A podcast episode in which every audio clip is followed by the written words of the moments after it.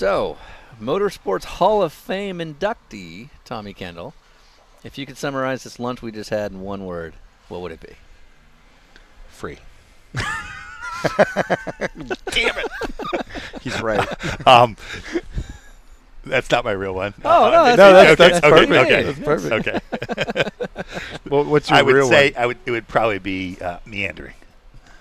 All right. Free, free, free's good. Free is or, pretty good. Or if you wanted to go ribald, it would be cock. I like how you say it with a whisper. Uh, perfect. All right, Awesome. nice job. And now for Dinner with Racers, presented by Continental Tire. with your hosts Ryan Eversley and Sean Heckman. Placeholder radio sound. I'm a driver.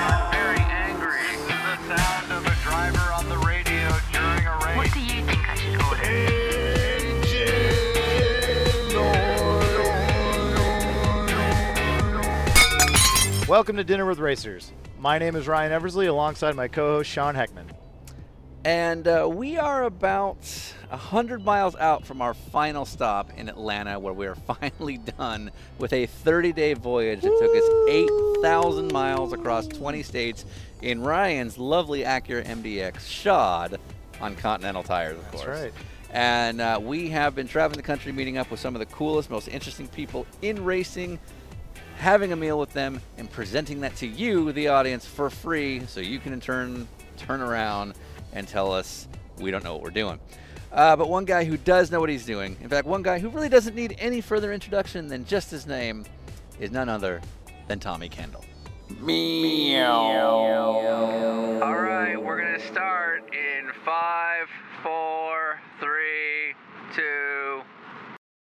See, I was secretly hoping you owned this Nissan Sentra because the last time I saw you in your I think it's home- a Maxima. Is that a It is Maxima? Yeah, yeah. he, It is went all, he went all out. All right, yeah. Maxima. Excuse me. It was supposed to. My, Hurt said it was going to be a Kia, but when I got to the uh, when I got to the slot, it was I might have grabbed the wrong. They car, gave the know, upgrade. but no, this is the upgrade. right? Thankfully, I did a I did a walk around. I don't always do that, but Right. there's a big scratch on the deck and there's paint missing on the front bumper. I don't always do the walk around, Sure, but yeah. thankfully, I But you thought this this one time. through.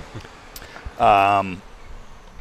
Wow. Well, fun, fun, fun, fun. Yeah, totally yeah, fun. it's the most fun thing I've done this year. right.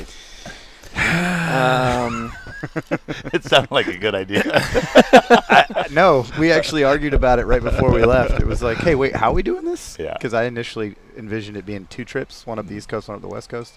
And Sean's like, no, no, no, we're, we're going to do this it. in one big thing. And initially, we were going to start in Florida, meet Uh-huh. you guys like right after Petit. And then I had a test for real time, so I had to go to Road America for a day. And that kind of threw us back a bit. So then it was like, all right, to make SEMA, because I leave for SEMA on Sunday afternoon, which is Mhm. two days from now. Yep. Uh, I have to uh, basically we had to get it all done as quick as possible. Right. So we were actually concerned that we wouldn't be on time or we'd fall behind, and then we wouldn't be able to do Florida at all. So fortunately, it worked out. Yep. Yeah. It worked just for you. Right. Yeah. It's all So, well. It's my podcast. Yeah, it is true. Yeah. Well, you- welcome, welcome to New Smyrna Beach. I've never yeah, been we here actually- before. yeah, we'd never been. We pulled in last night, and then Mhm. just to walk this morning because we our hotel is literally walking distance. oh, is it the Hampton right there? Yeah, Yeah. yeah, yeah, okay, which is nice. That Um, seems like, the and it's clearly off season because like there's it looks nice and it looks like it should be crowded, but there's nobody in there. Yeah, Yeah. th- And- this is the weird slack time. I always assumed Florida was winter only. Sure. Yeah. But this this town is actually more of a summer town because Makes of sense. Orlando, Okay. and so this is one of the Orlando beach towns. Right. Um, Ah, okay. And so and it's the nicer one. You can't get to it from Daytona. 'cause The inlet's there, so the Mm-hmm. Okay, crap doesn't you can't come doesn't leak in. And Okay. and then the south end is the national park, Cape Canaveral Do they Canaveral call National. Daytona Beach the crap? Uh, I do. Okay. I had, I had to be I have to be careful. Well, I don't. Well, I don't have to be No, that careful, don't. but but I I, That's I not what usually this is. I so people don't think that I'm like total. You know. Yeah, some I, total I always say New, they say New Smyrna Beach. They say where is that? I said it's right below Daytona. Yeah. And they're like um, they're like. And I- and before they even say anything, I say, "Oh, don't worry, it's nothing like Daytona." Well, everyone's kind of nodded except Arie Luyendyk, who said, "What's wrong with Daytona?" I've got a condo. I'm like, "Ah, what, Never mind. What are you look- trying to say? Looks good on you. Yeah. No. No, I- yeah. No. Looks good on you though. I Red think Treadway sold it to him apparently. But you've done you did a similar thing though with El Gallo. You you did a cross country trip. We did, yeah, and that was, I mean, that was spur of the moment, but it was always an idea that I kind of had that, you know, that I thought that would be generate Yeah. lots of fun stuff. Right. And so once, you know, and we you guys spo- started in L.A. and went to Talladega. yeah, Yeah. we were supposed to ship the car, and then the shipping we went with the low bid, and the low bid no showed. so, Weird. That's the reality. Okay. and then uh, my for. bro was like, "What do we do? What do we do?" I said, "Well, give him another couple days." And he's like, "Well, then what?" I said, "Well, if they don't show, we'll drive." He's like, "What?" I said, "Yeah." So you don't have a job, and I said, "I don't be here for like a month." Yeah. So he said, "Will it make it?" I'm like, "We'll find out." And so he just pointed that mother east, and, and it was like about a day into it. I said, "This is the best decision ever." Yeah. Right. Well, I remember, you know, we, we put together a little video with that, and we Yeah. uh, we we went through some of the raw footage, and that car Oh yeah. did so well going through. I mean, where was it? Nashville, um, Uh, where like you stopped at there. Yeah, you guys were at a coffee oh, shop. Memphis. in Yeah, yeah, Memphis, Yeah, yeah, yeah, yeah, yeah. and and like so, so you go in there and uh, or your brother goes in there with a camera, Yeah. and so you drive around. Oh, and yeah, this, yeah, This yeah. entire coffee shop. So his brother's getting the footage. This entire entire coffee shop, literally just the entire place stops, Stops, and right. watches this this rooster car driving around the And corner. a little bit of parking. dialogue, and yeah, people like, "What the?" Yeah, yeah. and he walks in. And then everybody just starts clapping. like it was just like, the king has arrived. yeah, yeah. my people. Were you wearing the mullet at the time? No, the mullet was not installed Okay. until we got to Talladega. Sure, Yeah, sure. Yeah, so you go between New Smyrna and, and LA? Is that yeah that's places? pretty much what it's like. Why uh, why here? Why here? Um, I bought the condo here in '98, sight unseen. It was one of the better accidents I've ever ha- done. But um, my teammate at the time was living in Orlando. He was trying to convince me to, you know, file for taxes here and Yeah. use his address. And I just said, you know what, that, I don't want to do that. And Right. so he says, hey, I found you a condo. And so um, then I said, well, where is it? He said, New Smyrna Beach. I'm like, where's that? He says, right below Daytona. I'm like, oh.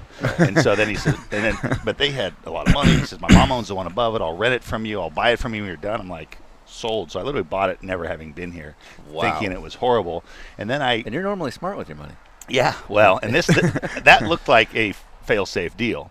Um, part of that didn't work out, namely his promise, but the place, you know, has, has gone up in value quite a bit. Yeah. So um, it was.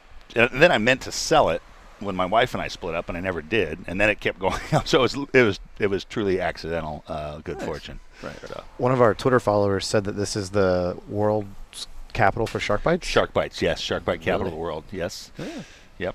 It's uh, when I was thinking of selling my place, I googled. I'm like, oh, that's great for resale.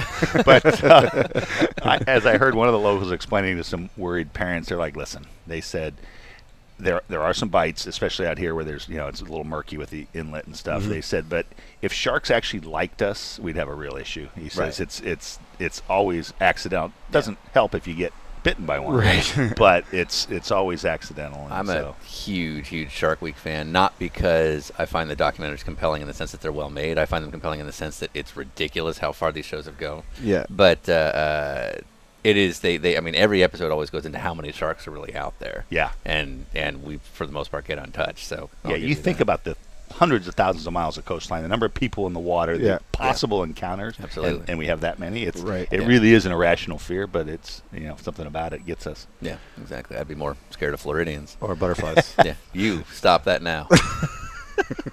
so I'm I have a, I'm deathly afraid of butterflies. it's a it's a little known fact. I found out out yesterday. Yeah, I was like, oh, that's never going away. Wait till he goes through his metamorphosis. He's afraid of blossoming. You're right. so because uh, uh, you and I both live in, in Southern California, and and uh, you know for for the the sort of automotive and, and racing side of kind of your life, where you do a lot of commentary and a lot of arrive and drive stuff. Um, I assume most of it happens in this part of the world, which is why you kind of need to be out here. Well, it's it. You would think all the you know off-season testing used to be here, Sebring and so Yeah. forth. So in theory, this would be a great place. The way it's worked, and like this year, I've hardly been here. Yeah. Just when I think I'm going to be here for a stretch, there's like uh, SEMA is in. I'm going out for one Yeah. day, Yeah. and so it just seems like things kind of conspire against. Uh, you know, whenever I'm here, I need to be there. Whenever I'm there, I need to be here. So Yeah. it hasn't really worked out. But the idea was, you know, if I could, you know, we this place needed needed attention. It was a rental for a long time. It got flooded. So I said, let's go down there and live there. Let's fix it up. See how we like it. Stay for a year Hmm. Yeah. or two. Right. Actually live there so we can claim the residency uh, legitimately and so forth. And so now my wife, it's a tough comparison because Yeah. where we are in California is very nice, and so she misses that. And so I, I like California better, but I don't like Yep. it that much better with Sure, Texas. So sure. there's a little bit of a standoff going on right now, and Yeah. so uh, we'll see how that's going to sort out. Who was the uh, teammate that wanted you to commit tax fraud? well, until you framed it that way, I was going to tell you. you could, if you go back through my history, you could see which teammate lived in, in Orlando. But If only technology existed. Right.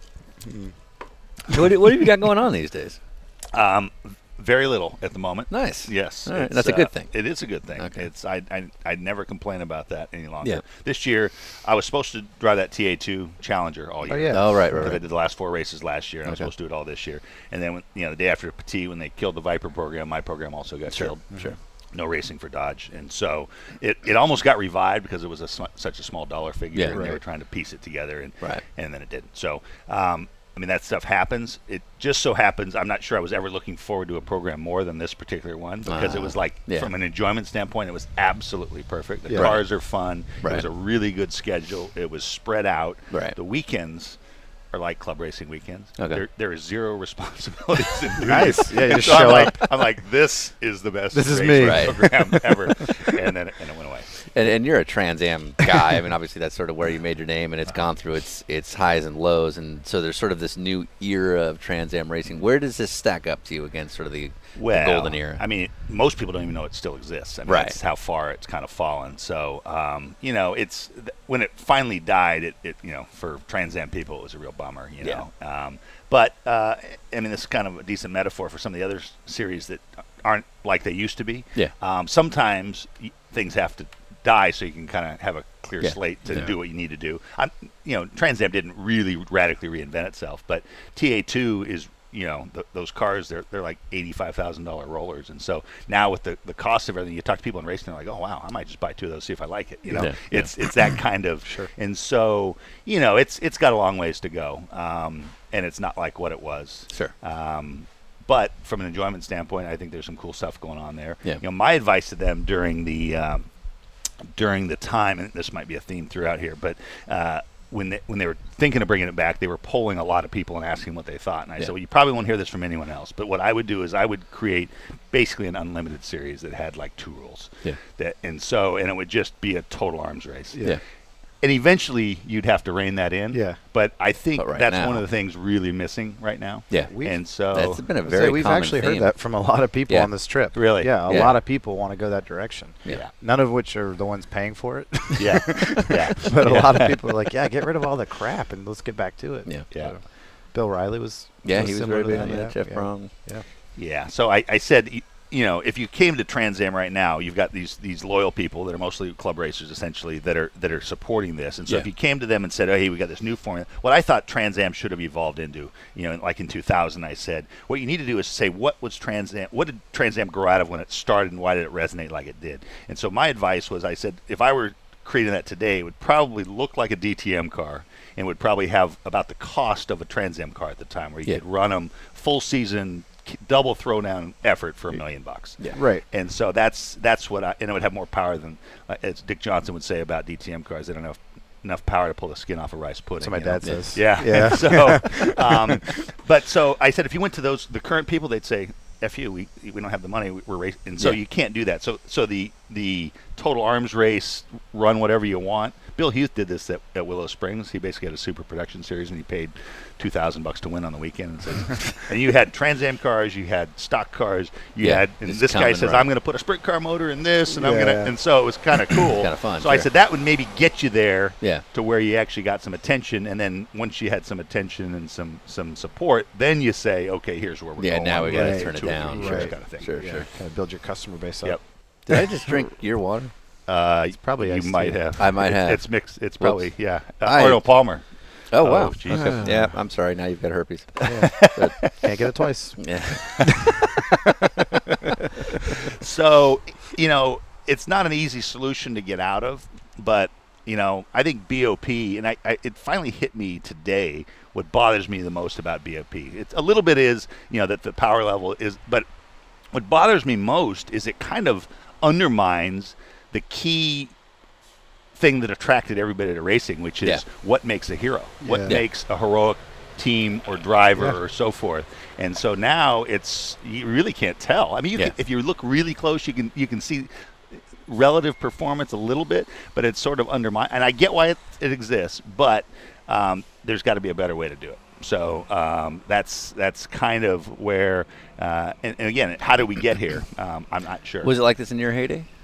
I mean, there was always there was some. It wasn't like this. There was there was some deal like during my my Trans Am run. There was always people bitching about the people that This were guy's fast. cheating. Yeah. and yeah, this guy and so it, yeah. forth. But you know, the, when you get to rules, and NASCAR finally was smart enough to, you know, when they went to the standard, you don't hear any talk, you know, standardized templates anymore. There's, you can't bitch about Yeah. Yeah. that stuff, and Yeah. so Yeah. there- you really, it's. Um, in Formula One, anyone that has a no equivalency formula, basically, yeah. you get you get rid of all This is what it is, And right. So you need to have kind of a this is what we run. We run, you know, like in that Trans Am formula I talked about back then. Everybody had a four valve V8 Right. from Infiniti, Lincoln, Cadillac. Yeah. Everybody had a four valve. V- I said you go with a five liter four valve V8 with some sort of standardized fuel injection. Yeah. and then you go Yeah. If you're not working on the right problem, you're not going to solve it. And I think that's kind of you know m- one of my takeaways. You know, y- I think the cars need to be need to be faster. Yeah. And uh, you know, eh, the way I always frame that is, you know, when I raced, a f- really fast street car had 350 horsepower, 400 horsepower, Yeah. and the race cars had eight. And now a really fast street car has 700, and the race cars have five. Yeah. Yeah. Yeah. I, I you know, couldn't agree with that. more. So you know, and again, I get why we got there to some degree, but there, there's there's a better way to do it, and you Yeah. gotta. And and one of my favorite things is the market's never wrong. Sayings the market's never wrong. Yeah. And another one is there's no right and there's no wrong, but there are consequences. And so Yeah. you know, rather than say you need to, you know, you don't need to do this, but if you, and so I think the- in yeah. terms of appeal, you look at the eras that really excited people, and one of the common things is the cars were Outrageous. outrageous and a little scary and Yeah. maybe Yeah. dangerous and, and and so forth. So you know, it's it's progress, I guess, as a as a race that one death is too many. Yeah. You know, but you can't have it both ways. You can't have something where people go, "Oh my God, those guys are unbelievable," and I would never do that. Right. I think a lot of the fans in racing today say, "I could do that," Sure. Yeah. and Well, I mean, they couldn't per se, Right. but they think they could, which Right. is what like when I went to Indy and I was trying to get to Indy Yeah. in the worst way. And I sat in the stands for the first time, and I'm s- I'm thinking in, in my head, I'm like, I don't know if I want to do that. Yeah. Yeah. And Right. then I'm like, but I really want to do that. Yeah, And you know, and so Fontana for me two years ago, same Yeah. thing. I was like, wow. Well, I mean, to be blunt, you're a perfect example. Yeah. Uh, you know, I mean, to this day, you you still have recurring injuries from something that happened what 24 years ago, Mhm. and you got right back in that car when as soon as you were ready. Mhm. And, and and I assume that's a perfect example of like we, we at that that was an era where, where GTP cars were considered in sort of their heyday, yeah, and and you got right back in and, and no one was bitching about that we had to do this or that. yeah, So yeah. You know, we're not going to solve it here, but until you're focused on the right things, um, and and again, you're so close to it, and whether you're Scott Atherton or you're you know the head of of uh, IndyCar or whatever, you know, you're kind of you're so in it's so in close, and you Yeah. got a hundred things that you got to deal with Right. Yeah. that you lose you lose sight of the big picture, and so Right. um, you know, but Has, do you think the landscape has changed in the sense that there's now more voices than there ever were, and that's kind of muddying up what the message should be? it to a guy be, like a yeah. guy like Scott Atherton, now there's forums and social media and 17 layers of management, and that may not have existed 20 years ago. Maybe. I mean, it's it's it's good information, but you got to be able to separate signal from the noise, you know. Yeah. And so, I mean, that's one of the things that I've always liked about Bernie is Bernie um, doesn't. You really can't. It's hard, but you really can't be that concerned. And Yeah. you know, you can be oblivious and not concerned, Right. You know, like some people are. But you, what you need is the right mix of someone that really gets it and really doesn't care that much. Yeah. And so, I like that. you, you put out a key expression there that, that Bernie gets it. This has been kind of a theme for us is uh, is who we think gets it in the sport. um, you know, there's there's guys that uh, you know I on the I discovered not discovered, but I was first made aware of Mike Skeen. Yeah, you know, and yeah. he's a guy that it's funny. Um, Especially with this pursuit of these sneaky silvers, Right, You know I, why he's not in a car Yeah. consistently at Daytona and so forth. He's won. Uh, Cameron Lawrence, who's you know obviously coming on the radar pretty Yeah. strong.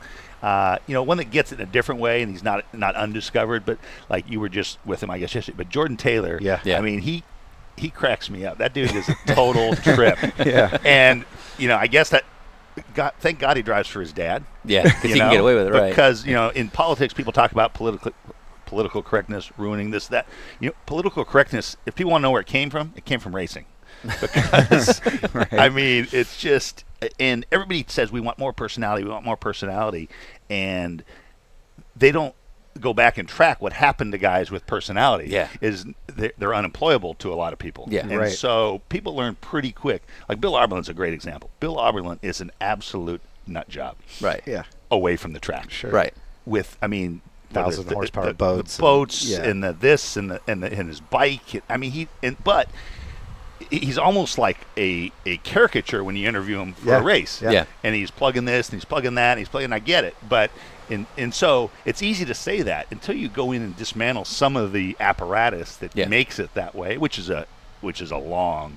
But again, if you're not focused on the right problem, you're not going to fix it. So Right. every new uh, management group at IndyCar comes in. We really need to make these guys stars, and we need to bring out their personalities. Yeah. personalities. Yep. Well, you, you want the same result, keep doing the same stuff. Yeah. And so you know, they're right in terms of what they're saying, but they don't have the first idea. how Well, to and, fix I mean, we deal with this on the client side of our business with with marketing. People are like, okay, I want to be edgy. I want to do something fun. And you're like, cool. All right, here's an idea. Oh, no, we can't do no, that. we can't do that. And like, well, then you, you got to claim what you're doing. you We've, know? we've So- had guests on the show already this year that are like, okay, I want to be edgy. I want people to know how I am. And then it's the same person that we see Yeah. on TV or, or Yeah. you know, read about. And you're like, oh, okay. Well, yeah. Well, When you say who gets it, when I saw that on the you know the potential you know topics, I, I actually, not to blow uh, air up your skirt, but media barons, and Oh, you you had you. to create a different company. We- that's why we asked You had to if it was a- firewall Yeah. the, the, the, the, screwball. sh- No, no, it's 100 percent true. 'cause Yeah. that- people don't know that. Yeah, we have a separate company called Entente with, Yeah. with Adam Saul and Jill Beck, and, and it's for just that reason, so we can have sort of our clean company and Yeah, yeah. and thing. Yeah. So, So you know, you're you know the uh, the Magnus press releases are some of the few ones that I read. Cool. Uh, the Thank you. 24 hours of LeMons press releases. Yeah, are some, those are guys do a some great of the other job. few ones that I read. Um, and so, I mean, I try like when I'm getting ready to commentate, I have to read the other ones. Sure. or Sure. I'm just like you know, chewing on the end of a gun. Sean and I have talked about this a lot. That some press releases, it's like they just changed the name of the track and the date and hit yeah. send again. well, we literally did know? that So, on a Max. yeah, It's yeah, yeah. and what my favorite thing is like we literally it was like a it was like a November test report. It's like what the hell are you going to talk about in a November test Right. report? So we literally just scanned a template of release and just filled in the blanks, and we put that out. Yeah. But my my favorite memory of that wasn't that we did that, but we had a couple of people reply going, "Just so you know, You messed up. it looks like it's a template." Yeah. And you p- just filled it in. Like I'm not sure. Maybe your PR guy should know that. Like it looks like he left Right. it as it was. Yeah. All right. Sean was helping me with some of my PR stuff back. I think it was like 2010 or Years something, ago, yeah. and and we had a race where it was like just we started seventh and finished seventh, and so Sean's like, "What do you want to put out on this one?" Because I'd been writing the columns or whatever and sending them to him, and he'd put it together, and I was like, "I'm just wanted to say I finished seventh, and that's it." And so you like click on the thing, and it just in giant bold letters like we finished seventh, and I got emails from people who are like, "Hey, only one of the lines came through." like it didn't, they didn't print it all the way. I'm That's like, all no, there that's, that's, that's all I was supposed to say, but thanks for reading it. it's like nothing to talk about.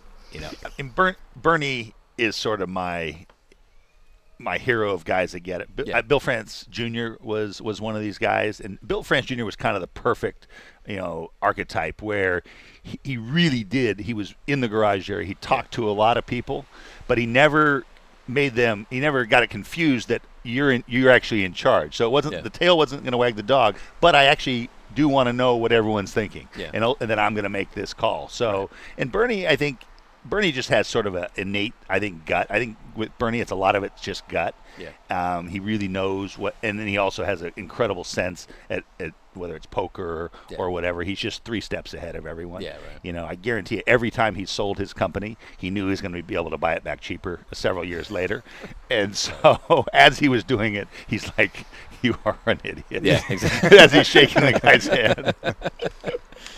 But I look at a guy like you who's who's managed to, to, to sort of make this whole thing work, and, and you and I had lunch years ago, and you threw out a philosophy that I had never heard, and have absolutely not adapted whatsoever. But I was like, that's freaking awesome that you would do that. Um, you said when you were younger, you used to work all the time, try to make all the money you could, and then you sort of hit a point where like, okay, this is what I need to do to sort of make things work for a year, and I want to work as few days as possible to get there. And I was like, I've literally never heard anybody say that, and that's amazing. Um, so, so how do you make things work right now for yourself? Because you're sort of you're out of the car, you're only broadcasting every now and then. Well, I mean, w- I mean, that, everybody says they want to slow down or they want to focus on the things that are important or this. Right, that. right. No, I've never never, said never happens. And so, you know, part of it was that. I mean, I, I when I stopped racing, I was I was cooked. You know, Yeah. I was fried. So, um, and so part of the, the, the recovery there and, and just what, what do I want to do? And so I kind of said, listen, I only want to work for people that I like, doing stuff that I, that I enjoy. Um, and now that's a decent, if you're really committed, that's a decent recipe for not working. Sure. Yeah. And so, I know. um, especially in this biz. But but then I the other part of it was kind of just econ supply and demand. Literally, you know, I, I, I- it was exactly that. I said, what do I need per year, kind of, and Yeah. I said I want to try to make that in as few days as possible. Yeah. And so you know, if, if you're way over that, it was 75 days was what, what my target was, and so I said, you know, if you're if you're way over that, you're not charging enough money, Yeah. and if you're below that, you're charging too much money. Yeah. Um, so more or less, and so you know, I I kind of just uh, said I'm gonna I'm gonna do this now. This year I worked about you know 20 days, so um, so I guess I'm charging too much money. Roughing it, man. Um, yeah. But it was uh, this year. The blessing was it allowed me to get caught up on all this stuff, and, and Yeah. that was kind of like as TV sort of eroded in you know. Uh, when I was doing the IndyCar stuff, people were making a good amount of money. They were Yeah. making less, and they were less, less. And so everybody used to just say, "I'm not working for that." Yeah. And then when it came time, you find out everybody except you, so everybody said it, and you were the only one that actually meant it. Yeah, Right. right. And so, but I just said I'd rather. I know I'd rather be at home than bitch. They're bitching that uh, I'm only making whatever this Yeah. weekend. Yeah. And so, uh, and, you know, money's not the e- only thing, but that, that is, you know, you compare it. There's a, you know, opportunity cost is a economic term where it's. Yep. It's not just dollar, but what is this costing me in, in terms of what I'm not able to do? Yep. And it's, so- it's a huge problem for us. So I get that. Yeah. Yeah, and so. I, I just said so this year it's allowed me. I've gotten some of my vintage cars, uh, my old race cars that have been socked away for 25 years Yeah. out, and they're back uh, with Dan Binks in Michigan. Oh, cool. And Nice. so getting some of those ready now. The fact that it takes money to run them, and I'm not getting, I'm not working right now. So that uh, that you know, if I'm going to do any racing, then I might have to bump up uh, the, the, to 100 days kind of thing, or, or make that work. But I just The tough life. I, I, ever since I stopped racing, I literally haven't pursued any work. Yeah. And so all the stuff that's come along, which has been a lot of good stuff, Yeah. has been serendipitous. And Yeah. so, um, and that's worked pretty well. You Yeah. know, uh, I might have to, I might have to go back to, I might have to tweak it a little bit, do a little more meditating or something, because it's not, you know, 20 days is not enough to pay the bills. Fortunately, you know, I've got some money in the bank, and so I can't. I always tell people, I said I can't not work forever, but I Yeah. can I can not work for a little while, and I can I can be a It'll little be bit right. choosy and so forth. And, And- so um, now, if I'd kept living the way I was living when I was racing, I couldn't. I, you know, that's what changed a lot of us to what we have to do. You get Yeah. all these obligations. I remember a CEO of AOL during the go-go days of AOL saying, he says, when one of my guys buys an airplane or a big house, he says, I smile because I know that guy's not quitting anytime soon. That's pretty funny. Yeah. You So- know how that is. Oh yeah. Yeah. Yeah. With, uh, yeah. With the jet that we had to get out here. Right. So right. yeah. Millions of Yeah. dollars. Exactly. It's a lot of monster that I have to buy. Sarah So- Fisher has a Ferrari. We learned. Yeah. Yeah. No, Yeah. she does not. She's like all the, like her sponsors are like, "Is your Ferrari in the garage?" She's like, "I don't have a Ferrari. We have an Indy car." Yeah.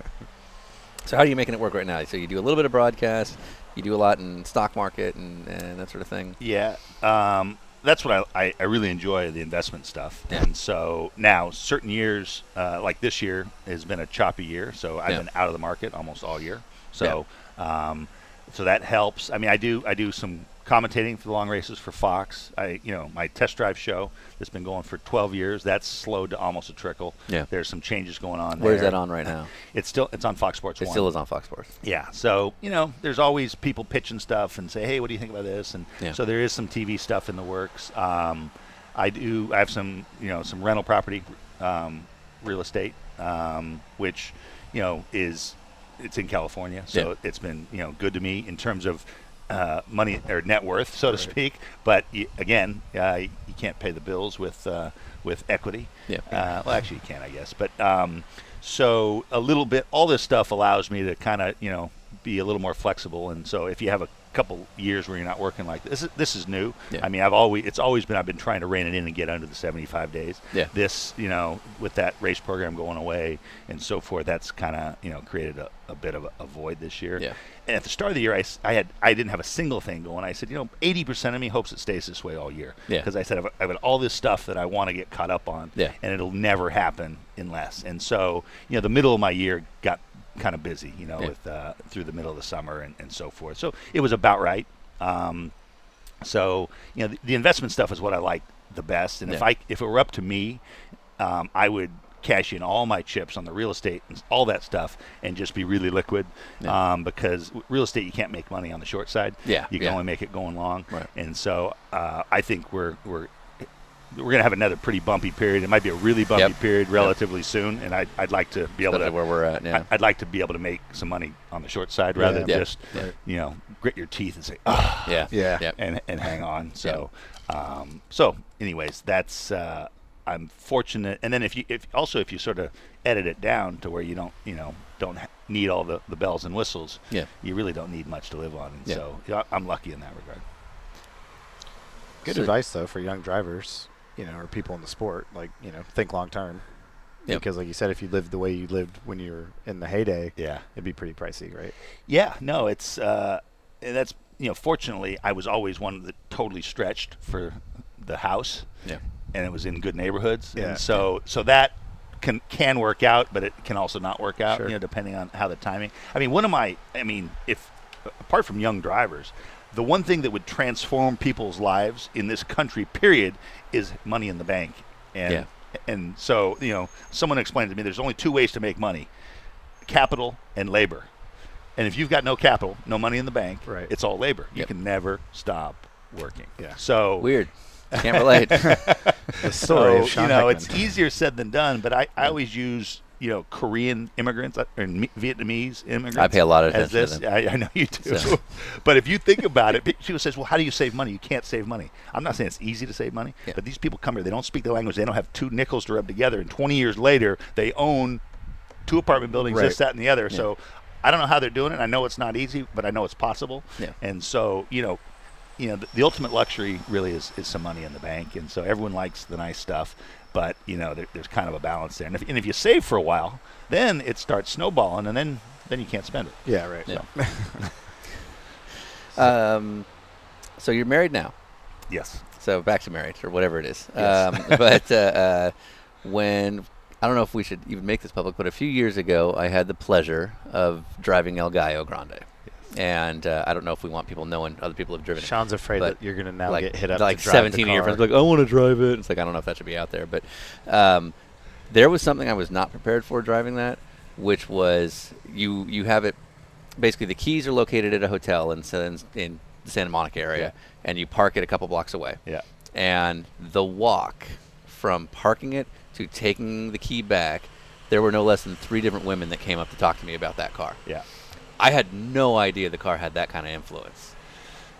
Yeah, no, that- it's yeah. that car is it's total rock star. I mean, Yeah. The car is total rock star, um, and and his fame has surpassed mine by by a long stretch. And uh, was he in a Target commercial? I was in a Target commercial, was in an LA Times commercial, a McDonald's commercial. I saw it in the McDonald's commercial. yeah, I think, yeah, yeah. So yeah, no, he is he is he is the ultimate badass. Yeah, I mean, the I just didn't realize with, with yeah. the with the ladies that that car worked as well as it did. Well, It's an know. icebreaker. Yeah, no I mean, kidding. you're a good-looking guy. oh yeah, so right. They just need So- the in. They're so yeah. nervous. Yeah, well, with an intimidating guy like me. Exactly. So- Apparently, sometimes size does matter. Quote of the show. This is the theme. I, I can I actually along those lines. This this isn't about the uh, the, the the power of the female uh, Yeah. with the females, but the, the probably the best uh, El Gallo evening. It was multiple stories, and this is kind of what happens every time you take it out. At first, it used to blow me away. I'm like, oh my god, I can't believe that happened. Yeah. Now I know what's going to happen, just Right. and now it's just process. w- w- where Which is way it, is it where coming it coming from? And so, um, my brother just picked it up last night. He's taking Okay. his, his girls out for Halloween. Ah, well, what And better so- car for that? Yeah. And he's like, this thing is simply the best. Yeah, yeah. And so I was a buddy of mine was dating this girl, and he says, "Hey, I want to take my new girl to Roscoe's Chicken and Waffles." Oh, yeah. in, in El Gallo. car, yeah. And so I said, "Okay, let's figure out a date and so forth." And so I went. He lived was living up in Sunset Plaza. Um, and so I picked he and his girl up, and we go to Chick, Roscoe's Chicken and Waffles. And this was the one. Which one is this? The one on Gower. Oh, one that's the, that's in the good part of town. Yeah. Oh yeah. Yeah, I was yeah, gonna that's say where that- it should be. Yeah. Yeah. And so so we go there, and we pulled up right out front, Yeah. And and, and had the, the clock going. Yep. And, and yeah. There's and, there is a, st- a speaker Sound- system where it's, it's playing. Yeah. Exactly. And so in, inside they were dying. So we, we roll into this place. We're, we're the only white folks in this place. Yeah. And and the the the hostess was just she was almost suffocating. She was Right. laughing so hard. Right. And she's like, "You got to come back for you know um, on these days because the maitre d on that day Papa Cap." I said, "Pop." They said, "Pop "Yeah." Cap. And she was saying it so fast, I didn't know what she was saying. She Thank said, you. "Yeah, Appreciate it. Papa Cap, got to see that." and so that his name was Papa Papa Cap. And so um, so so so we so first it was Roscoe's Chicken and Waffles, but on the way back we're um, Thank you. we're driving down Sunset. And there's, uh, you know, and when you're in it for a while, after a while, you forget you're in the car. and Yeah, you yeah, yeah. start talking this, that, and the other. And there are these two girls on this Harley that are that were you know kind of next to a stoplight, stoplight. And we're like, whatever. Look at those two chicks on the Harley, but the, it was a Sportster. And then, uh, and then, finally, the guy I'm with goes, "Those aren't chicks. That's Marilyn Manson." And we look next door, and Marilyn Manson has given us the total way. thumbs up. He's like, "That is freaking badass." Yes. And I'm like, "He knows." he gets it. He gets it. So then I drop these guys off. I'm coming, and then now I'm driving home. And the best part of driving that car is when you're by yourself. It's Yeah. a little bit, you know, it's it's it, it's a good test because you got to really you got to man up when you're Yeah. by yourself. Yeah. Because people think you're just a total nut job. Yeah. and you, you are arguably. And so so I'm driving. It's sunset. It's about midnight. It's gridlock. It's Friday or Saturday night. I'm in gridlock, and then so and so I start, I forget I'm driving. I'm driving along. I'm in traffic. I'm waiting. And these three dudes pull up next to me in this, you know, jacked up Bronco, musclehead Yeah. dudes. And so the, the guy goes, uh, "I don't get it." Speaking of who gets it, right? Right. So, um, and so I just kind of shrugged and gave him a oh, well, you know, Yeah. Yeah. and uh, and then go along, and then we're next to him again, and he's like, "Hey," I'm like, look over. He's like, "I don't get it." so I'm like, "Well, Well, yeah. what are we gonna do?" Continue. And so, but he just won't let it go, and his buddies are yucking it up, whatever. So we get a little further, and then he one more time. He's like, "Hey," I'm like, "Yeah." He goes, "I don't get it. You selling something?" I said, "Yeah, cock. Get it?" and he just eyes forward. right. like, oh, oh, you win. What iteration are we in now? Is this the second? That's third? uh, 2.0. Okay, it's Uh, yeah, 2.0. Two 2.0. the original got got uh, rear-ended, Yeah, parked, right. parked on the street, Right. and and totaled. And uh, so my brother found. I like that it's an Oldsmobile. Everyone Yeah. think a lot of people think it's a Cadillac, but I like that it's an Olds. It, it, before even Olds went out of business because Yeah. it was oddball, and now that Olds out of business, it's Right. better. So, Right. um, yeah. So he's uh, he's been he he li- lives on the street, you know, and Yep. now he's Right. he's living at that hotel. Yeah. Um, like he would just you park him on the sidewalk or against, Yeah, and yeah. no issues. Yeah. No, I mean it's funny because everyone's like on Halloween he'd get egged, and I'm like, Yeah, I'm like that's actually cool. Yeah. That's awesome. and so but I mean I mean we could we could do we could go on and on. One Yeah. one day I came out of my apartment. They eventually renamed the apartment building I was living in after the car. Really? Um, yeah. At, at Oh, first the people bought Yeah. the building they didn't like it. Some tenants were moving in and they're like, like, "What is "Hey, this?" uh, what's the deal with the car?" They're like, "Oh, don't worry, it won't be there long." And they're like, "Whoa, whoa, whoa, what do you mean?" They said the only reason we're moving in here Right. is because of that car. They're like, "You like it?" They're like, "The only reason we're moving in here is because of that car." and so the, pe- the the landlords did a total did a total 180, Yeah. and they uh, and so they renamed it uh, Right. El Gallo Cubano. They had a thing. They have a thing about There's Cuba. thing. And so, but one day I come out and uh, and so. And there's this car in the driveway, and you know how when you're someplace you're not supposed to be, you think everybody knows you're not supposed to be there. Yeah, right, I didn't right. even notice. There's a car, and all of a sudden they rolls the window down, and the lady goes, "Oh, I'm sorry, I'm sorry, I'll, I'm gonna move in a second. I'm like, "No, knock yourself out." They said, "My my, my kid just says we got to come. We come look at the car every day. We have to come see the car every day." and so, and I said, "Knock yourself out. You know, climb on it, take pictures, Yeah. whatever. It's to be enjoyed." Who, who was it? Helen Hunt. No way. kidding. Yeah, Helen Hunt. Oh wow. So the, the appeal is universal. Do- uh, uh, we could talk about this car all day, and, and we won't. But I'd be fine uh, with that. He's getting his grub on. yeah, good. I yeah, love- we'll, we'll I let love you eat. car. But but does it? It's not a chicken, and No. you all and it's the, the most commonly thing uh, is the, the chicken card. Is that Yeah. that's got to get old after a while? Yeah, you know, it bothers him more than me. but yeah, like, yeah, people people say, "Oh, I'm going to fry that thing up." I said, I'll, I'll warn you, good luck. That's the baddest mother in this whole town. Total change of gears, but something I was thinking about when I was pissing uh, Yeah. is um, we haven't had a we had a couple of NASCAR folks lined up um, for different reasons that it didn't work out this year. Um, so we haven't had a lot of NASCAR presence. I think people forget that there was a time where you were one of those road course ringer guys, and you did run, you know, a handful of races that didn't quite work out. Um, Why'd you, you- laugh? Would-haves and could-haves. well, like I remember a perfect Yeah. example is that you and I went to uh, we we were both at a late model test for our buddy Oriole, Yeah. uh, who was kind of taking a test at, at stock car stuff, and you, you were telling the stories of how you tried to qualify for a bunch of oval races, and it was really tough getting up to speed that quickly in, in that Yeah. in that category. How do you think NASCAR has changed over the years? Wow. Um, I mean, it's the biggest area, and I who did I, I just heard someone talk about this. I think it was maybe Mark Martin. I mean, one of the big things is what it takes to be a winning driver, and this has probably happened in other types, but it's probably most dramatic in NASCAR.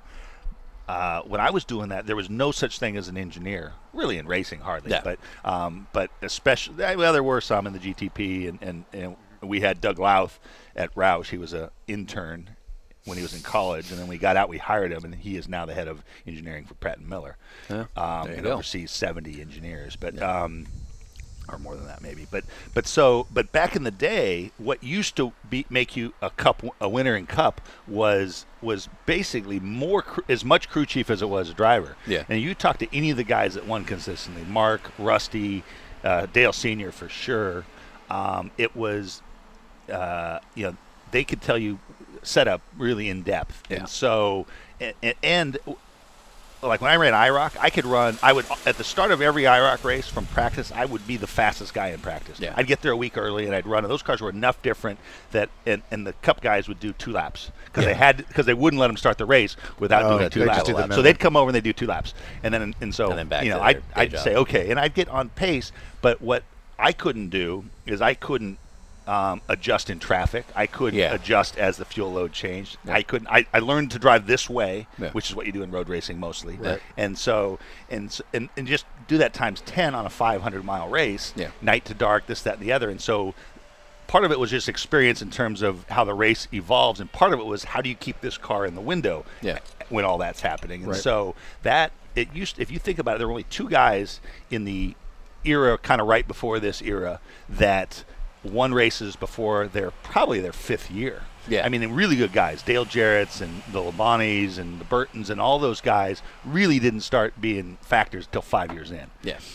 The only two guys were Dale Senior and Jeff Gordon, and they won. They started winning their second years, Yeah. and so they were truly phenomenal in that mm-hmm. regard. But almost every other guy, you had to learn what the car wanted and what the you know how the races evolved and so Yeah. forth. Now, and you saw it the first time I saw it the other way. I think was maybe with either Kyle Busch or Denny Hamlin, and you had guys that had just n- had no races. Yeah. and they'd come in and they could and they they'd Be right on they'd pace. be on pace right Yeah. away. Well, as the engineering came in, that component of what the driver used to be responsible for was now being handled by someone else. Yeah. And the cars were it was it was more just get in and, and gas it Yeah. up. Yeah. And so uh, it's you know I don't like to compare eras in terms of one's harder, one's the other. They're just different, and it's it's it's hard in any era to be better than everybody else. Yeah. You know, and so it but it takes it takes different things at different times. So that's that's one way that that's changed a lot. Um, you know, I don't, I really don't like their latest tweak to the chase. I said it last year, Yeah. and I said it, you know, more recently. It's, it really is coming down to kind of a coin flip. I said Yeah. the championship in a lot of years is going to be a restart. The Right. whole championship is going to be a One restart. restart. Yeah. And so, and that, I mean, I get why they did it, but the chase I thought was a good development. Right. Yeah. But if you look at all the years of the chase, almost every year was pretty damn uh, compelling. it always went down. Yeah. and it really, Yeah. and even if there was an, you know, it's just there was just real tension. Last Yeah. year, I didn't even watch the end. Really? I just I didn't care. Yeah. It was like because it, it, it it- wasn't like it's it's kind of like a basketball game where it really comes down to the last two minutes, no matter what. So- Yeah, well, and it, and it It's a just two point break. and it Yeah. really was, you know, it was, it was it was almost like musical chairs, and so I just, Yeah. I mean, I, I wanted to wa- care, but I didn't, Yeah. and so I think they've gone too far. And what's going to happen is they're going to have a, a couple, they're going to have some really unsatisfying champions, Yeah. And you know, and I they they look at the other sports and they're not appreciating what's different about this sport than any other sport. Yeah, right. And so they forget that there there are total dud Super Bowls. There are Yeah. total dud NBA finals. They're, Yeah. they're just you know you can't. There's dud, and, and golf is a great example. Golf, like the the majors. Build over four days, Yeah. and sometimes the guy's got a six-stroke lead, and he strolls up to the 18th waving, and it's it's just part of how it's just what's unique just- about golf. and so yeah, exactly. I, they're going to have to. I think they're going to have to undo that. that. Yeah. Um, or they're Well- or they're they're gonna the, the the the reason they do it is Yeah. gone. Well, and like you said, I think I wonder if that's part of the noise, kind of confusing the Yep. message a little bit. Yeah. Everybody's like, "Oh, this was a boring year." It's like, well, okay, let's change the entire system because of Yep. it. Right. So, Yeah. um, did you have any run-ins with Earnhardt when That's because you guys had a bunch of good races on the road courses?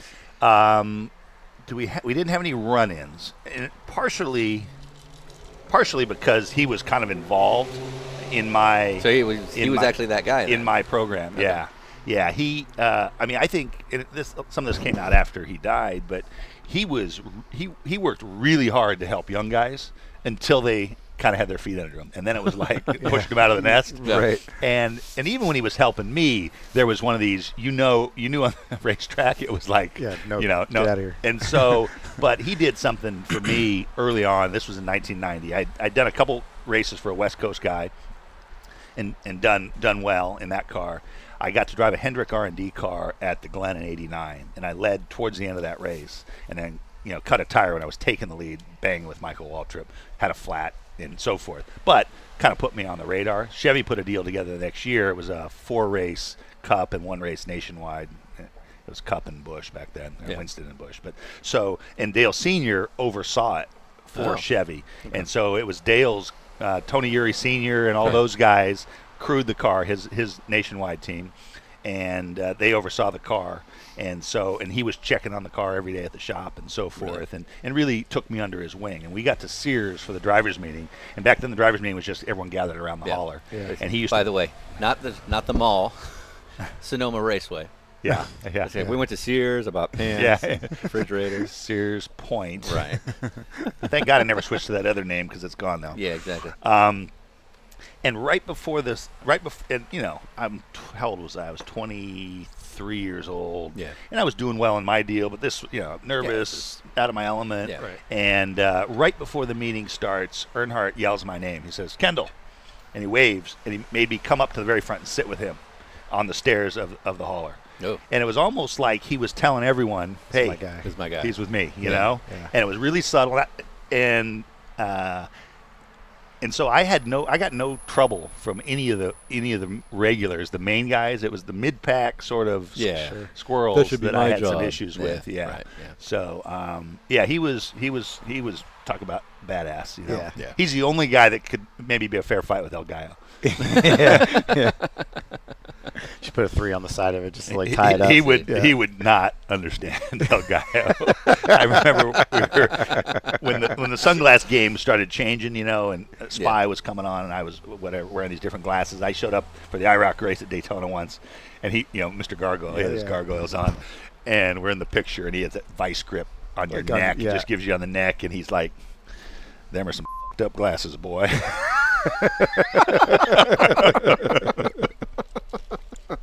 That's fantastic.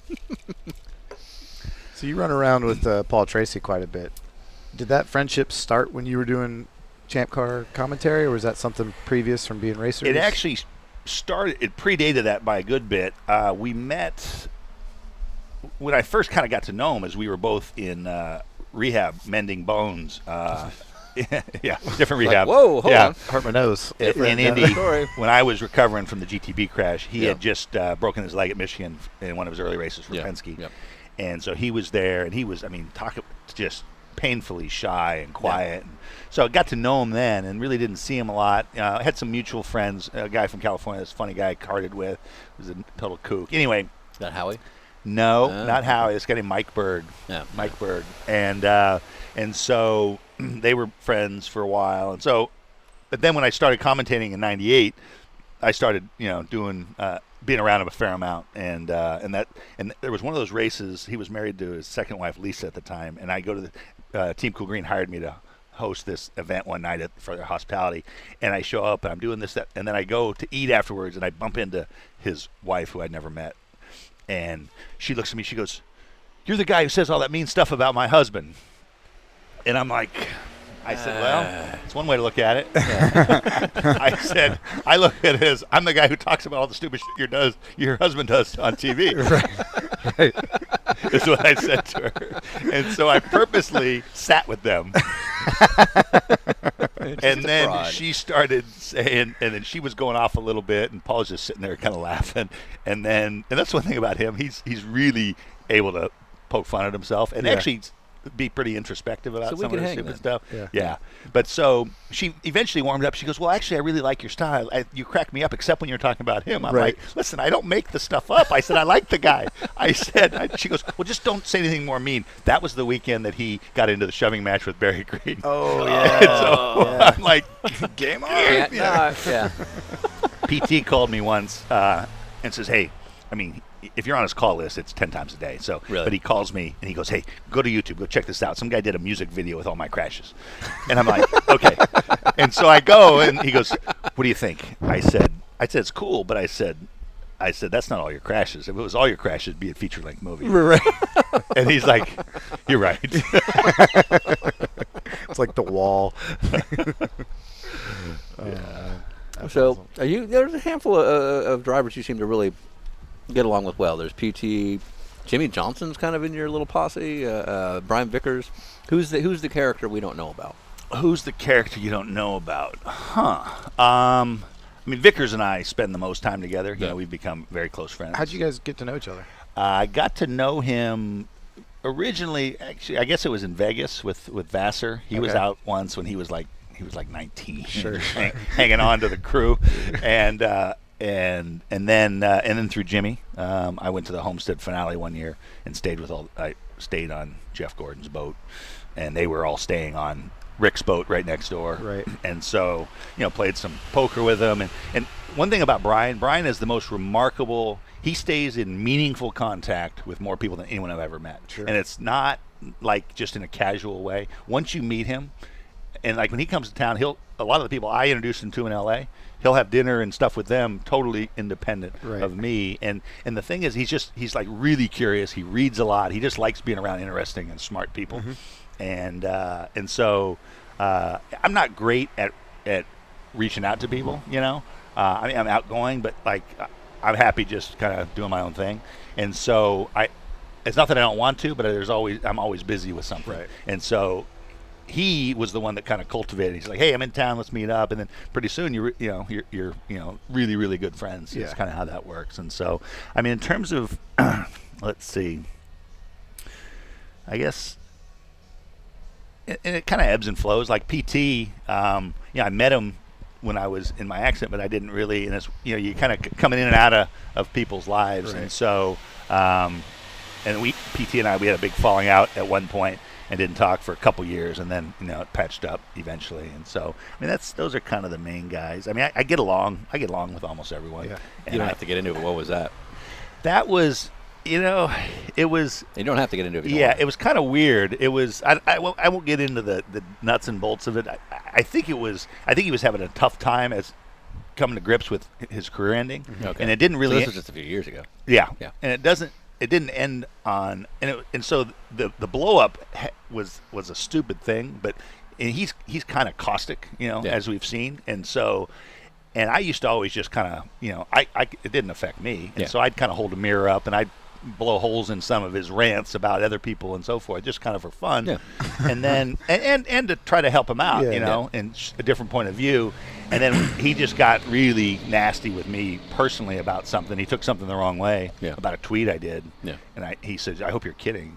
I'm like, "No." Right. And then it just it just evolved from there, and it turned in. So it got. I said, "Listen," I said, So it was, a, I- it was a Twitter-based drama.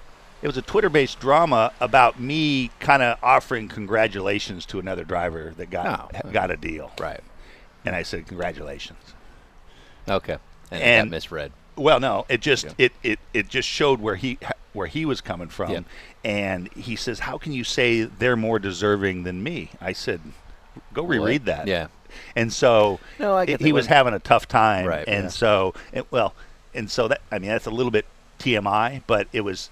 Uh, he went through a period, I think, where he, he kind of a lot of his good friends. He just was really having a tough time, Yeah. and he, and he kind of blew them all up. Yeah. I think he's sort of, you know, is is back with with all of his friends, kind of thing. Yeah. But it it what changed? I didn't hear from him, and then the day after Dan Wheldon was killed, I got a text like nothing had ever changed, and so Hmm. he was really hurting Yeah. Yeah. after yeah. that, Sure. and he just reached out, and Wow. he has a hard time saying "I'm sorry." Yeah. Yeah. I could see that. and so, um, and so I just, you know, and so we kind of picked up where we left Yeah. off. I get that. Yeah. I certainly have my dark days where I, if I see somebody's like got a new job or something on Facebook, Yeah. what I don't understand is why they have to write "F- you, Heckman." You right. know? Why do they always write that? I don't know why they always have to like write People on don't there. even know, and it's just filled with it. Yeah, yeah. Like every time I posted a picture of you, it's all these people that are like looking for money. Yeah, And, exactly. yeah, it's really So strange. So it may have something to do with state of mind. I get that. Yeah. and th- that's one of the things about it, about PT. I, I I think he's one of the most fascinating personalities I've Absolutely. ever been around. Yeah. And he's I mean the talent and I he doesn't get enough credit for it. It was really a shame that he didn't get a proper farewell. Right. Um, you know, with with weight being as important as it is, before they equalized the driver weights in IndyCar, which was I think 03, he'd won 19 races, spotting people 50 Yeah. to uh, to 80 pounds. Yeah. And I mean, the guy was just fearless. Yeah. Uh, Well, he wasn't really. His wife said to me once, he goes, he goes, God, I, he's, it's like he's like he's, he's totally different than when he's out of the car. He said he's, he's like he doesn't, he's not afraid. I said, oh, I said he's afraid. I said, but he's more afraid of looking bad Yeah. Yeah. than he is Yeah. of dying. Afraid of letting his ego down. and so, and that, I mean, that's that's all of us. I mean, Yeah. that's you know, why do you do something that's so dangerous? And Yeah. There's there's there's a bigger reason. Most drivers are, are, are afraid uh, on some level, Yeah, but sure. there there's something else driving them. So Right. you know, um, yeah. But so PT is just one of the more fascinating creatures that I've. Cre- that's that sounds stupid. One of the more fascinating people I've been around, and uh, and I think, and that's kind of one of the things that's wrong with racing, is is um, you know the personality. You know, he learned, and he wasn't able to keep it bottled up. Thank God, because that's why he was so Yeah, compelling his- to watch. yeah. Um, but uh, you know, he's he's a he's an interesting guy. So who do you want to punch in the face? Who do I want to punch in the face? um, back when I was driving, it was it was always it was always Scott Pruett. For, I mean, for the most part, Interesting. okay. Pruett. Um, We see this, hear the same names consistently is what I find interesting. yeah. Which I bet you when we ask Pruett, he's gonna be like Lally and Lally, Tommy Kendall. Yeah. Yeah. the, Now the, you the guys- The thing about Pruett, this was it was a different era in that there was there was no policing of blocking back then. right. Which was Trans Am? Trans Am, Yeah, yeah, yeah. mostly Trans Am. Because he had like yeah. one or two year stint, right? Back in the mid. Yeah, we only op- overlapped. It was one year, 94, 94. uh, 94 Trans Am. And so, th- I mean, it was it was mixed with respect because basically there was there was no policing of, of blocking. So it was always the o- if there was an if there was contact, it was always the overtaking guy's fault. And so, um, you know, with with Pruett, he was so subtle and so good. Sometimes in a hundred mile race, you'd only get two runs on that guy. Yeah. And so, and if and if and if you were good at it, and so and it would just you know make you crazy. Yeah. Because you know, um, and so I one of the early races it was Portland, um, and I had I had gotten into it with Fellows on a, on a similar incident at the, for the win at uh, at Mid Ohio and got it taken away actually, and so. We got to Portland, the drivers' meeting. I said, "What?" I said, "What? What? What? what what's the rule here? What? Do, how are we going to do this? Is it? Is it anything goes? You know? It, can you block? Can you?" I said, "I personally think it's a little bit kind of like uh, politics almost. Let me know the rules, and I'll I'll race to the rules. Yeah. You know, I have an opinion on what the best rules are, but at the end of the day, I just need to know what the rules are. Yeah. And so back then, there everybody was sort of. I I won Miami, I won that one, and got it taken away. And so, and there was people were a little bit stirred up, and so they said, you you, you can't just keep running into people. I said, well, I said I don't just, I, I you know, obviously there's two sides to every story, but um, they said it's it, you know overtaking guy responsibility. I said 100. percent They're like, yeah, if you're you know a guy in front can do what he wants. I said, really? Is that really what we want here? I said, they said, yeah, that's it. I said, okay. I said, I don't know if you guys have noticed. I said, I qualify up front, front row, 80% of the time.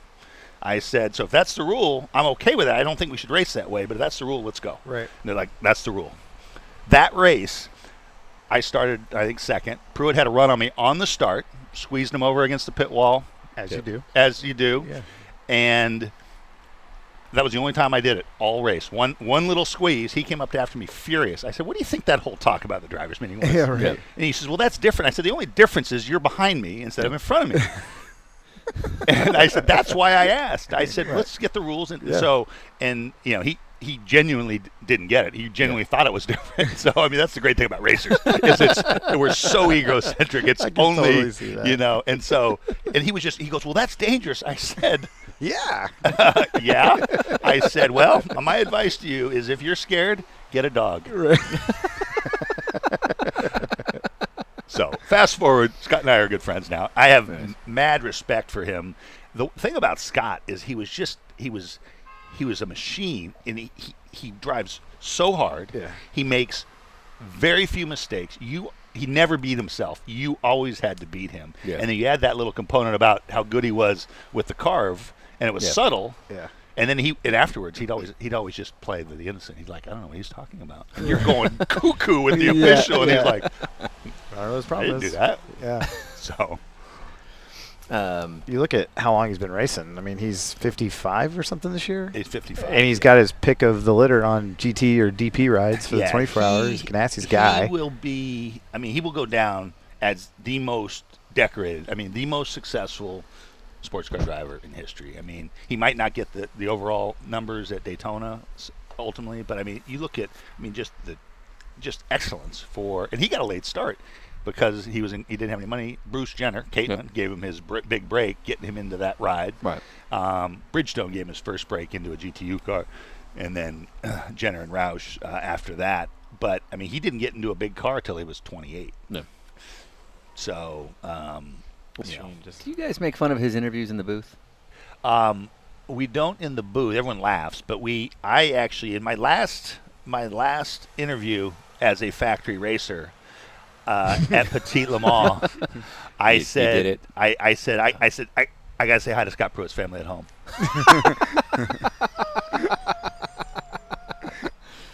You win. he's like in the other booth. He's like, Kendall. he wins again. He's like Miami, and now this. He's like keeping tabs. Yeah. No, he's he, no. It- My anger was was partially fueled by you know Being was respect Yeah, and, and yeah, he was just so good. And I mean he's just I mean he's as productive away from the racetrack. I mean he just he, he, he promotes himself all those tractors and forklifts and stuff and he just builds it. He's at home and now he's oh we're gonna build a barn. And, Yeah, and he's just the guy is is a machine. Okay, random topic, but you may disagree with this statement, but I would argue you were a big part of what made Danica Patrick's career early on.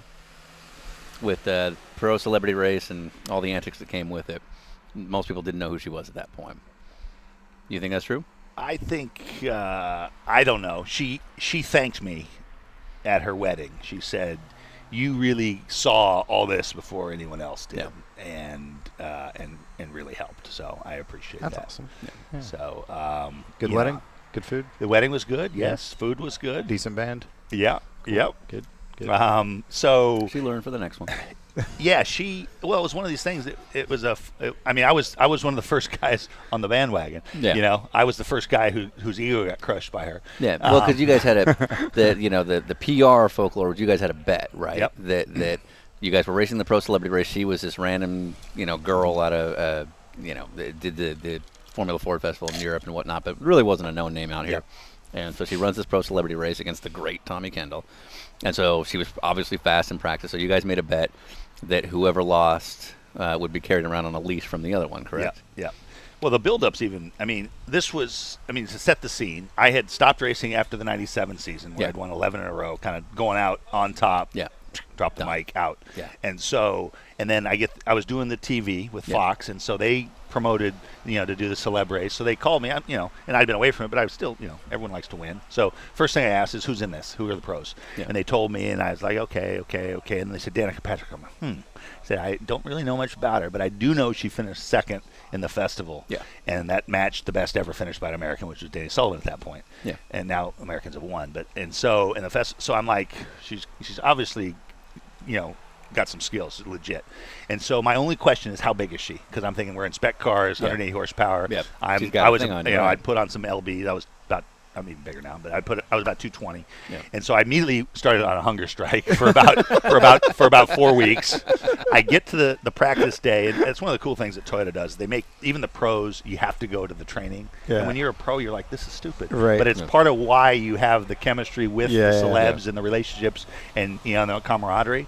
And so it's really genius what they do. But so so I go there and it's Willow Springs. It was chilly. I get out there and I see there's this big Land Cruiser and Keith Crane is is the sort of the media celeb that year. And so I know Keith. Keith's in this Land Cruiser. I said I'm going to get it. And there's this pretty girl in the passenger seat. I'm like, it's obviously Keith's daughter. I said I'm going to go in here. Gonna, I said I'm going to get warmed up. I'm going to hit on Keith's daughter. I'm going to Really get him I going. get in the car. I introduce myself, and I get the famed Danica vice grip handshake. Yeah. Hi, I'm Danica. I'm like, oh, because she's tiny. Yeah. So I'm like, okay, here we go. So all the way through that practice, you know, faster. First practice at Long Beach, faster, but getting closer all the way, getting Yeah. closer, Yeah, and yeah, the trend is not good. Right. And so we get to qualifying, and she she pips me like it by a tenth, and I'm like, Ugh. and so I'm thinking part of it was just I like to have a good time, and Yeah, so yeah, yeah. um, but so part of it is I like let's see if we can kind of upset the apple cart here a little bit. So and you know even though that's a fun race, everyone's got their game faces on, Oh, yeah. especially Yeah, the pros. still wanna win. And so we aren't haven't really hung out at all. You know, everyone's kind of sizing each other up. So the drivers' meeting, I said, "Hey, Danica, I said, how about why don't we put a bet on top of this to put some real stakes in this deal?" She's like, "Okay, what do you have in mind?" I said, "Well." Hmm. I said, "How about the loser gets led on a leash to the IndyCar paddock tomorrow morning?" She goes, "You're on." I'm like, "Okay." Yeah. And so I'm in my head. I'm thinking, I gotta You beat got her. I gotta yeah. beat her to turn Yeah. one. I gotta beat her to turn one. If I don't beat her to turn one, I said It's I'm over. cooked. Yeah. And so I did not beat her to turn one. and so, but I, I actually got close to her, and she made a couple mistakes, and I actually got next to her. You know, uh, where the big uh, World Challenge crash was this year, leaving Yeah, the yeah. left-hander, Yeah. heading for the right-hander. Yep. Yeah. I got up next to her on the left, and she started coming over, and I'm like, "Here we go." One of my favorite things in racing is when you can wreck somebody else and have it be their fault. and it's their fault. Yeah, It's their fault. absolutely. And so, So you're ready to here she her. comes over, and I'm ready to hook her, and I left it. I let her off the hook. And to this day, I'm like, why did I do that? And I don't know if it was like I, I hadn't raced for four years. Because it's was a hair the it's the pro celebrity race. Yeah. No, I, like, no. I hooked. I, I wrecked the shit out of Jack Brabham for the exact same thing when I did the race in '97. Thankfully, I didn't hurt him afterwards. I'm like, oh my god, that guy's 70, whatever. Yeah. And so, and and and when I saw him at the dinner that night, he's like. I'm surprised it took you that long. but but so I don't know if it's the don't hit a girl. I Or don't was there like a voice like this is her career? Like, no, you know, like no. He's like, that's I. I, I, racers, we don't care about that. I, I think it was, I think it was, don't hit a girl. I think Yeah, it was, yeah. you, under no circumstances are Yeah. you allowed to hit a girl. I think it was that. I don't know. And so, anyways, I let her off, and I never got another another shot. She wins. So we go to the banquet. Now we start. You know, everyone's Yeah, you know having a good time. Right, we're right. chit chatting. We're everyone's having fun. So then the next day we show up for the thing, and she's like, uh, she's like, you don't have to do this. She goes, I don't want to humiliate you. You know, it's funny and all, but you don't have to do this. I Right. said, oh no, no, no, no. Because you would have done it to her. I s- well, that's Oh, exactly yeah. what I said. I Oh, said, uh, deal's a deal. And if you lost, you would be doing this in a Catwoman suit. I had a Catwoman. I had this killer Already had it ready. Catwoman suit for her to do it in. And so I did it. And I, you know, I, I knew it would be good for her. I knew it would be good for me or Yeah. whatever, per se. Yeah. Um, so. and the rest is history. And now she's a sprint cup driver. Yeah. Yes, yes, yes. and so actually, there's a there's some other Danica things that I, you know, I I introduced her at Cleveland. I think it was that year. She signed with Rahal not that long after that. I think she did Barbara Barber Dodge the first. She was in Barber Dodge that year. Yeah, and so I um, I wanted to introduce her to Tiger Woods' agent. Yeah. Mark Steinberg, and uh, and so he was going to be there. IMG was based in Cleveland, and so and I wanted her to go with a non racing. It might have been a little because she asked me if I would be her manager, and I said no. I said you know you need someone that that thinks in that about business, that's yeah. doing this. Well, if I was willing to do nothing but think about that, Yeah. I could have done, a- done a good job for her.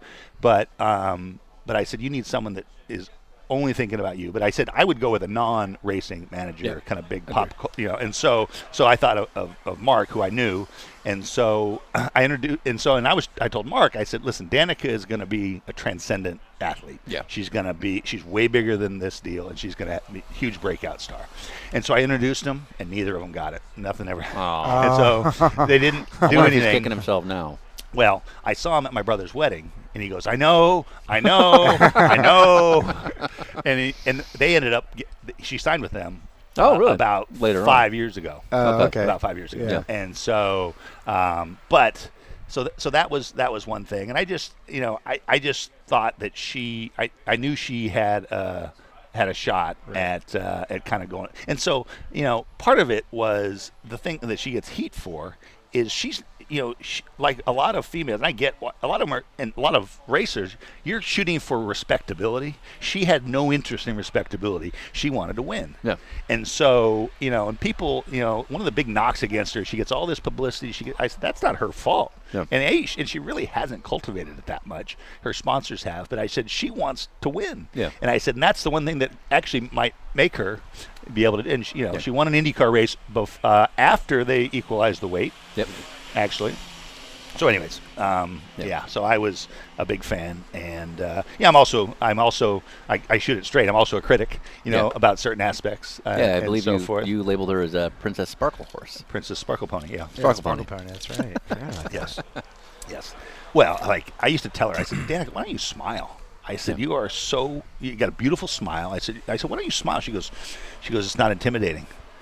And I said to her, I said, I said, I got news for you, hon. I said, You're five six. I s- exactly. Yeah. You're five two. Right. Yeah. And right. I said, you can you can give me the meanest stare you want, and I'm not you're laugh. intimidated. I Yeah. said, if if you get out of the car and you're two tenths faster than me, and you're twi- tw- twisting your ponytails and giggling, Yeah. I'm going to be totally I would be so scared. yeah. And so, you know, thankfully, she she she smiles now, and Yeah. she's you know she's having a I think you know obviously maturity. She's figured Yeah. some of that out, but she's she's an intense intense competitor. You know.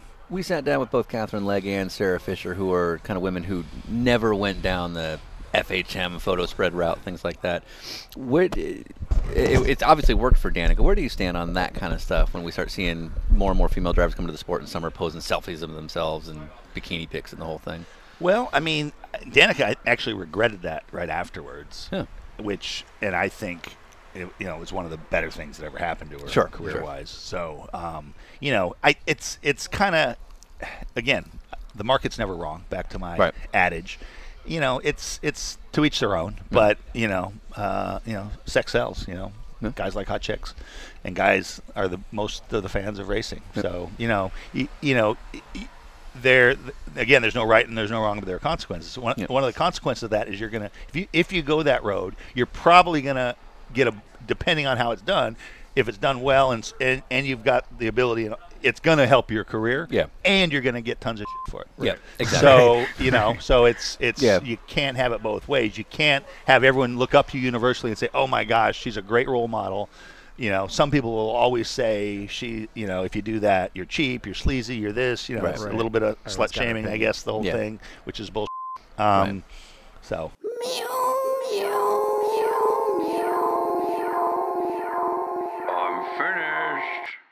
Hey everyone, it's Sean here. It may sound like that is the end of the episode. It is in fact not. That's why the ending came a little bit abrupt. Uh, our interview with Tommy was one of the more extended ones, so we decided to break this up into two episodes just to give you a little bit of an intermission. So uh, we're going to end this one here. We're going to play you out with a return of The Blue Hours, uh, which features Teresa Calpatura, who, if you're not familiar with her, uh, she was also a big part of the Magnus Racing Rediscover Sports Car video. Um, so anyway, so we will come right back with part two of Tommy Kendall. Enjoy.